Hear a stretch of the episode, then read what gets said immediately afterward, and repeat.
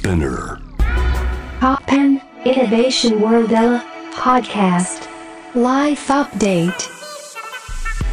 後藤正文がナビゲートしています。 Toppan Innovation World Era。ここからは Life Update。ノンジャンル、ノンカテゴリーでイノベーションの最前線にインサイトします。今回は世代について考えてみたいと思います。お迎えしているのはフリーランス音楽エージェントであり、ライターとしても活躍する武田ダニエルさんです。よろしくお願いします。よろしくお願いします。はい。ね。とは世代っていう言葉が最初に出ちゃいましたけど、とはいえ、あの、武田さんのインタビューとか読むと、まあ、著書でも言われていることですけどもね、あの、Z 世代みたいな世代の話をしてるんじゃなくて、私がしているのは価値観の話なんですみたいのが、僕にはめちゃくちゃ刺さってて、いいなと思って、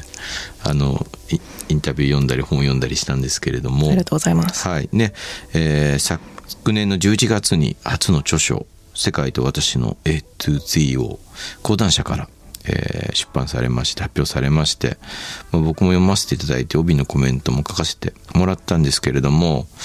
今はカリフォルニア州、まあ、カリフォルニア州で生まれて、現在もアメリカが拠点なんですね。そうなんですよね。結構まあ、ずっと行ったり来たりとかはしてたんですけど、子供の頃から。うんうん今はとりあえずそんな感じです。なんかいつもじゃあどうなんですか？その物事を、えー考えるときは英語で考えてます？出たそういう質問ありますよね。いや でもなんか僕の友達もバイリンガルの人とかがいてなんかすごい面白いこと言ってて日本語でなんか話す時と英語で話す時と全然なんか人間性がちょっと変わっちゃうんだよねみたいな。英語で話してる時の方がロジカルになるからともするとちょっと冷たいように思われるような思考自分で意識してないけどそういう感じにチャンネルになるんだよねみたいなことを言っていて。それは確実にありますね。多分日本語の方が、その、言葉遣いというか、例えばその、どういうニュアンスで伝えるかみたいな、その語尾の表現とかが大事になってくる一方で、英語の方だとやっぱりこう、なんか単語とかがうん。バラエティが多いので、そっちの方を気にするので、うん。結構日本語とか喋ってて、うん。あの、たまに英語が混ざる人とかいると思うんですけど、そういうのってやっぱりこう、単語を補う気持ちでやってると思うんですよね。なるほど、うんうん、ああそうなんですね。なんかそういうのって自分は体験したことがないことだからどうなんだろうなって興味があるんですね。ただその言語に対するなんですけどね、はい。その母語みたいな。マザーズランゲージはい。で多分その人の思考とかには影響を及ぼしていると僕はなんか考えてるんですけど、はいとかね。あと音楽とかにも。僕なんか全然自分の話ばっかりして申し訳ないんですけどええ。フーファイターズのスタジオでアルバム作らせてもらった時にあ意識して聴いている音の帯域が違うって思ったんですよね、うんうん。会話の中でも違うし大事にしているとこは違うみたいな。僕らってなんかこうなんていう子音とかすごい小さいのとか全然意識して聞いてないんで T とか S とかもっと細かい微細なレベルで多分やり取りしてるんですけどアメリカの人たちって。だから全然なんかその音とかに関する感性も普段話してる言葉で変わるんだなとか思って感心しながら レコーディングしたのを覚えていてはいはい。うんまあそれは今日初めて会ったんでちょっと枕としてねそうですね。話したいこといっぱいありますね。はい。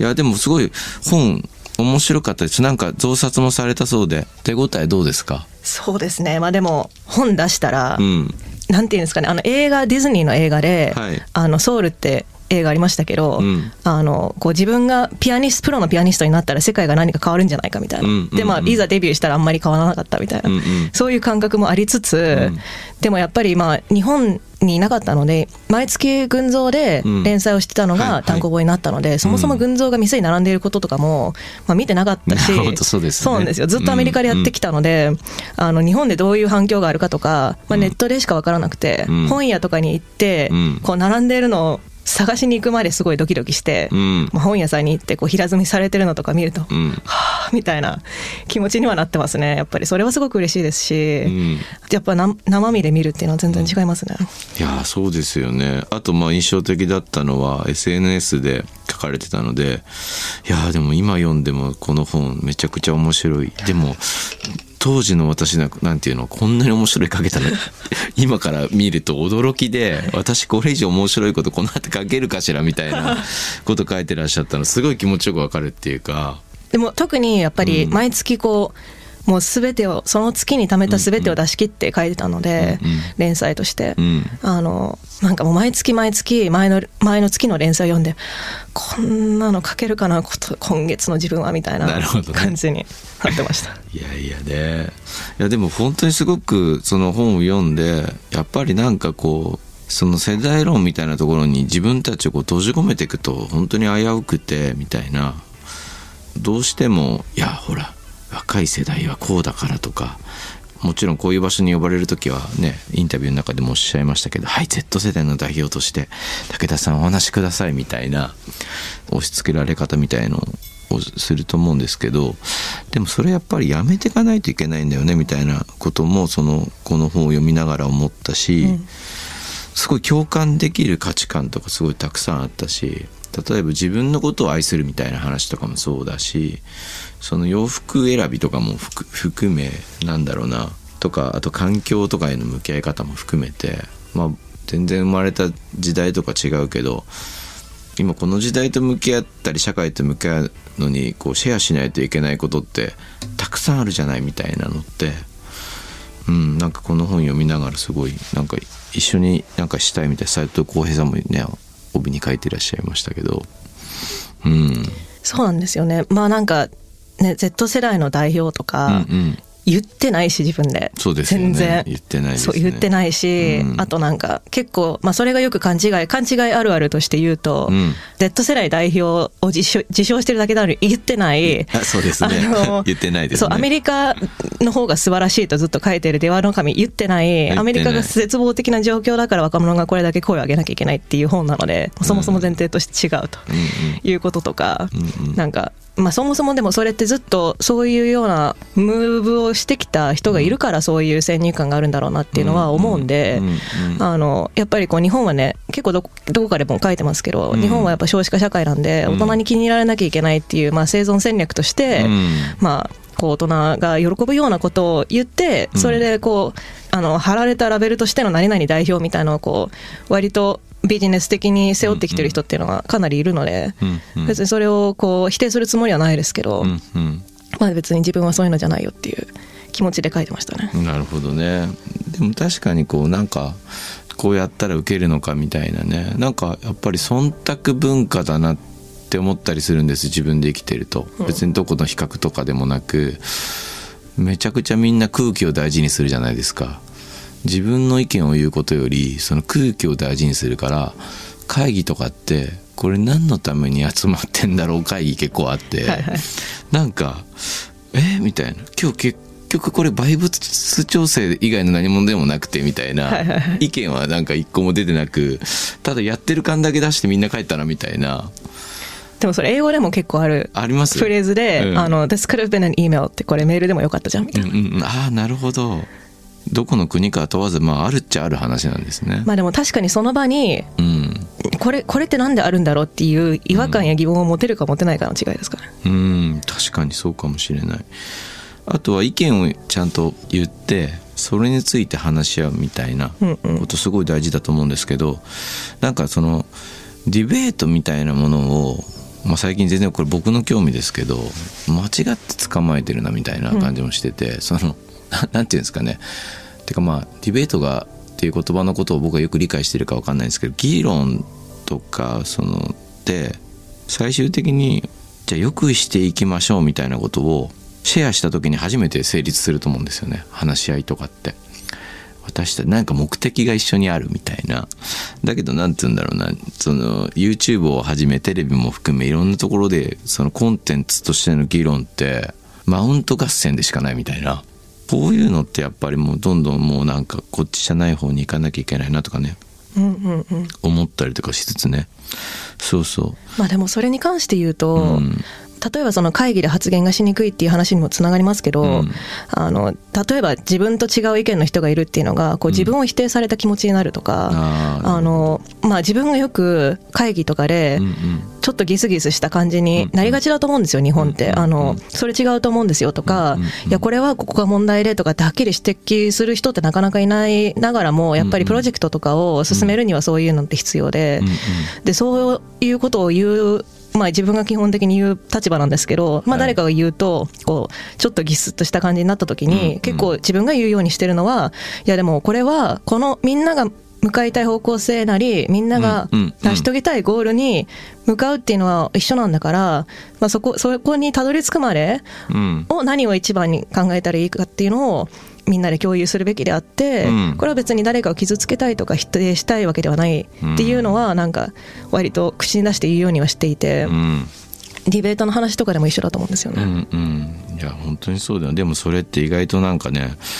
伝わらないんだなって思ってきたというか経験上なんか俺はよくしようと思って言ってるのにうん。なんでこんなに空気悪くなるんだろうみたいなね、はいはい。あってね。でも結構教育の段階とかでも、うん。やっぱり変わりつつあるようなないようなですけど例えば英語のうん。小学、まあ、中学校教育ですかねとかでこう穴埋めとかでうん。ありますけど、それがこうちょっとニュアンスの違うけど大体この単語でもいいよねみたいなのを罰にされてしまって、こう一つの正解しかないみたいな教育が多いと思うんですけど、そうするとやっぱりクラスの中でも発言したくなくなるとか、うん。間違えたら怖いとか恥ずかしいっていう気持ちがやっぱり植え付けられてしまって。いや本当そうですって思うんですよね。特に言語とかに関してはこう練習するのが大事なのに、うん。間違えることを恐れてしまうっていうのは、なんか学ぶことってクイズじゃないですもんね。そうですよね。ん、そう、それはなんか音楽教育の本とか読んでも思ったけど、やっぱりこうクラスの前で一人ずつ出てって歌うみたいのってめちゃくちゃ良くないみたいな。うんうんうんそう、そういうの、そういうところでやっぱ恥恥ずかしいみたいな気持ちを持った人はもうずっと音楽のこと好きになれないみたいなうんうん本とか読んですごい確かにみたいなこと思いましたけど。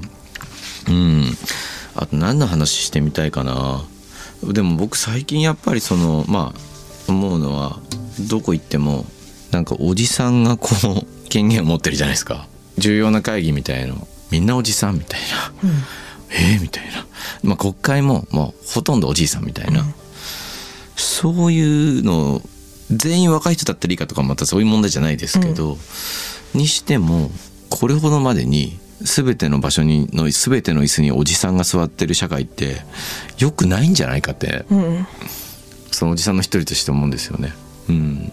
どうですか？その率直にもうもっとなんか僕若い人怒った方がいいと思うし一緒に怒ってほしいなと思ったりするんですよね。はいはいはい。うんそのおじさんたちがどういう気持ちでそこにいるかっていうのはめちゃくちゃ気になりますね。ああなるほど。多分そのおじさんの中にも、うん。その自分はおじさんだけだから、その自分の持っている権力をこう若い人にトリクルダウンさせようみたいな、うんうん。今日持ってるおじさんたちには結構ご一緒させてもらうこと多いし、うんうん。そういうのはまあ比較的このシステムの中では正しいやり方なのかなっていうのは思うんですけど、もちろんそのね、長い間こうシステム化されたそのおじさん後継社会みたいな中でやっぱこう会社の中にいる人とかにとってはいや自分はずっと我慢してきたんだから、うん。おじさんになったらうん。俺も権力行使したいしみたいな気持ちでいるのかなとか思思っちゃうし。でもこれでも本当は僕はおじさんがやるべきことはおじいさんとかね席を譲ることなんじゃないかと思っていて、でそうしないとさっきの話に戻るけど若い人たちがずっと俺たちというかおじもっと上の世代とかに忖度しなきゃいけない構造が残り続けちゃって、うん。だから本当まず真っ先にやるのはもうじいさんたちが引退したりとかある種席を譲ってなんかあの自分のそれまでのパワーはまあ使って守ってあげることは大事かもしれないんですけどそれは別にその席にいなくてもできるでしょと思ったりして、だからその席を譲るのは電車の中では逆に俺たちが席を譲りますけど その実社会の中ではもういいっしょ儲けてそんだけみたいなとかもう十分成功したいでしょっていう人たちはその椅子をこう新しい発想とか新しい人たちに譲っていかないと新陳代謝しないしうんって思ったりしますけどね、どういうふうに見えてます？そのあたりは。まあもちろんその、若い人がうん。活躍できる社会っていうふうには言われ続けてはいますけど、まあ先ほども言った通り結局こう大人に忖度する若者が出来上がってしまってるなっていうのは、うん。結局その活躍している若者って言ってもこうなんだかんだ言って大人にとっての都合のいい若者だったりはうん。するので、まあでもあの個人的には別におじさんっていう言葉はどうかわからないですけど、はいはい。年上のその自称おじさんたちうん。には結構その本を出した時なり、うん。他の、まあ、音楽業界の中とかでも自分は結構結構そのメッセージの中とかでも、まあ、自分はおじさんだからどうにかして若者と連帯したいと思っているけど、どう振る舞ったらいいのか分からなくて、まあ、本がヒントになったとか、うん。あの何か一緒にできることがあればってお声掛けいただくことは結構あるので、うん。まあ、自分の中ではそういう人はあのありがたいなというか。そうですようん。ね、、やっぱりまあ自分にはない経験とか、あのね、ネットワークとかそういうのはあるので、なんかでも僕もこういう話しながら自分のことをこうおじさんにカテゴライズするの良くないと思って話してるんですよね。まあこれは本当いい和法じゃなくて、僕の好きなねミュージシャンの佐野元春さんっていう方がいらっしゃるんですけど、もう随分僕よりも何世でも上の方ででもその人いつもねその何かこうアドバイスとかを聞く時に言うのは自分の経験上こうだって話しかしないんですよね。ええ僕はゴッチよりも多少キャリアがあるからその経験の中で話すけどみたいな形で話してくださるのすごいいつもねなんかね温度感としてあ僕のことをフェアにミュージシャンの仲間だと思って話してくれてるみたいな気持ちがこう自然と持てるっていうかあこういうのは真似していかなきゃいけないなってもう何年も前から思ってるんでするんですけどね。でも一番いいのはこうフラットにいたいですね。若いとか年寄りとかじゃなくてそのどんな人からも面白いアイデアが出てくる可能性ってすごくあるし、うん、音楽の現場とかってなんかそういう経験値とかのヒエラルキーみたいなのできちゃいがちなんですよ勝手にね、若い人も僕は若いからあんまり偉そうなこと言っちゃいけないのかなとか思っちゃいがちなんだけどでもいやあなたたちにしか感じられないフィールって絶対あってみたいな、うんうんだって俺たちもう生まれた時に携帯電話なかったからねみたいな。インターネットを電話回線でやってた世代だからもうかんそもそもと前提が違ったりしてそれはでも本当にただ環境の違いだからそこから見えてる景色ってそれぞれに独自性があるからあとあれですよね、なんか今話聞いてて思ったのが、うん。なんかその年が上だからとか、その偉い人だからとか、うん何かを成し遂げた人だから、必ずしもその人が正しいわけでは決してないっていうのがうん、まあ、みんな心の中ではどこかで理解してはいると思うんですけど、うんうん。結構その、例えば、セミナーをやってるとか、こううん。オンラインサロンやってるとかの、こう、結構宗教にな、まあそういうのは分かりやすいこう宗教家だと思うんですけど、うん。もっとミクロなスケールで言ったら日頃からもこうあ年長者に言われたらこれは絶対正しいことなんだみたいな、うんうん。まあ、儒教の教えかもしれないですけど、うんうん。ありますけどもちろんそのおっしゃった通りその、うんうん。ね若い人にはそれなりの経験なり視点があるし違うそうじゃない人にはそうじゃない視点があるし、うんうん。でも特に最近その、まあ、イーロン・マスクとか、うん。その大富豪うのん。そのひどい集体がこうさらされ日々さらされてるわけじゃないですか。そうですね。まあ、それはやっぱりうん。SNS のある社会だと思うんですよね。うんその自分がすごいこうリスペクトしてたスターとかも、あうん。この人って結局人間なんだなみたいな。人間ですよみんな。とかうん。まあ結構その幻想は壊れたかなっていうのは思いますし、うん。まあなんか完璧な人なんていないっていうのはベースですよね。いや本当にそうだと思います。うん。僕はやっぱり関係性の中で人間の能力って発揮されると思うんであるコミュニティの中では自分は本当にゴミみたいななキャラクターになっちゃう時もあるしでもこうお互い生かし合える関係性のところに属せたらいくらでも人ってなんだろう新しい魅力が出てくるっていうかこれってやっぱすごい大事なんだなみたいなう。んうん。うんまあその結構流動性っていうキーワードは自分の本の中でも大事にしてて、うんうんまあ、特に SNS とかだとこう自己リブランディングみたいなのが簡単になるっていう話とかもしてますけど、まあ、こう SNS じゃないところとかでも、まあ、自分がどういう人間になりたいか自分がどういう行動を取りたいかっていうのはうんうん必ずしも固定される必要はなくて、そうだよね。だからなんか俺たちの時代って本当の自分みたいのをこう探すのが正しいモラトリアムのあり方みたいな、で刷り込まれながら青春をす過ごしたんだけどでも本当の自分探しみたいのするとめちゃくちゃ呪われてって めちゃくちゃメンタルヘルス良くなくなってってそれはなんかすごい反省点というかね自分にとっての。そうですね、やっぱりこうコロナ前の社会って結構こうリニアに成長し続けることが当たり前だと思われてたじゃないですか。で特にこうコロナ前に就職なり結構仕事が順調にいってる人からしたら、まあ、コロナはただのこうブランクにしか過ぎないかもしれないですけど、こう高校生大学生だった人たちにとっては、いやもう若い時にこんなひどいことが起きるんだったら自分が大人になった時にどうなるかわからないし、そんなんだったらこうね自分の人生が一つのエピソードのものではなくて、一日がこう一つのエピソードとしてこう完結するみたいな気持ちになった人って多いと思うんですよね。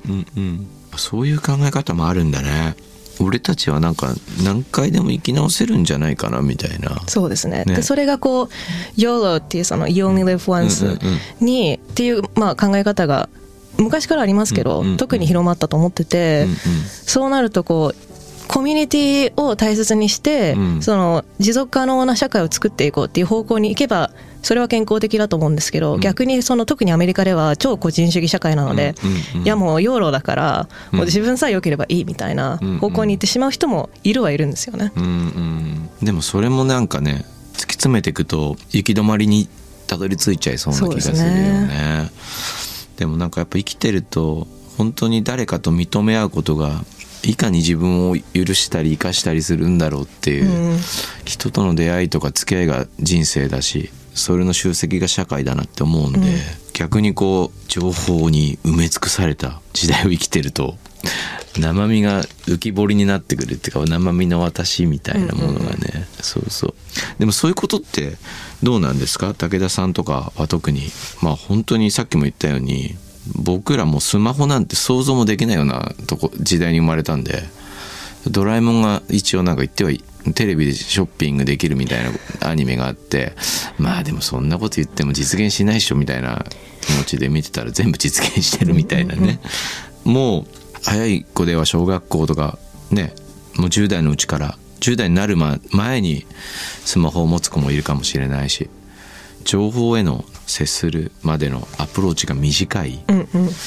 これは世代というよりは時代になって、うん、ある種そういうことがもうネイティブというか当たり前の環境として生まれた人たちって、まあ、どう感じてるかって言われても説明できないよっていうしかないのかもしれないんだけど。なんかでもそれが結構その自分があの一番最初に書いてるその、その年齢ではなく価値観であるっていう話って結構テクノロジーに根付いてるっていう話をしてて、そうそうそう,、昔だったら例えばその価値観っていうのは自分がどういう人に囲まれているかとかどういう環境にいるかっていうことによってまあ左右されたと思うんですけど、今だったら基本的に使えるツールっていうのはオンラインにつながればまあそのどういう検索能力があるかとかいうのは多少の差があれど、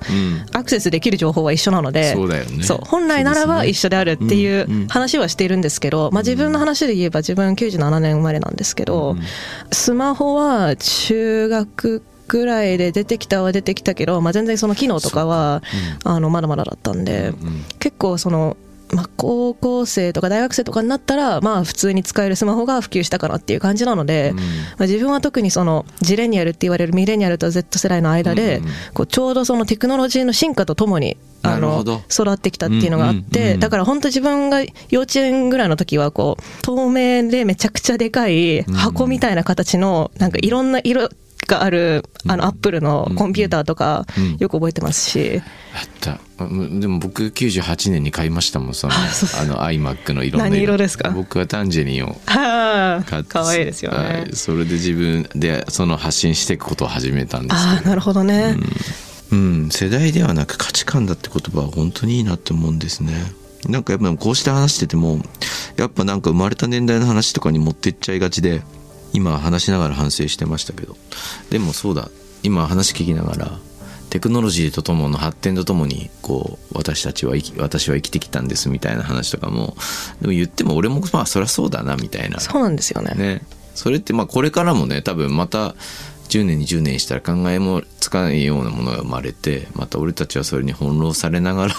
そう与えられたツールをどう使うかっていうのと、うん、まあ、自分をどういう環境に置くかっていうことで、うん、価値観って全然変わってきますよね。面白い。いやでもなんか取り留めのない雑談になってしまいましたけど今日はもう本当初めてお会いしてお話できてすごく楽しかったです。こちらこそです。はい。世界と私の A to Z これ本当に面白いんで皆さん読んでいただいてそうちょっとなんかこう世代論に陥りがちな私たちがどうやってこうねお互いこうそういうのを解きほぐしながらなんかいろんな価値観について話したり社会について話し合っていけるのかみたいな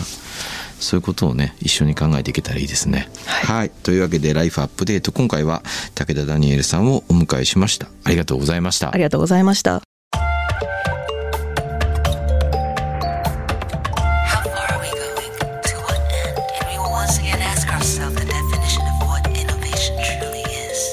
You're listening to J-Wave Innovation World Era podcast.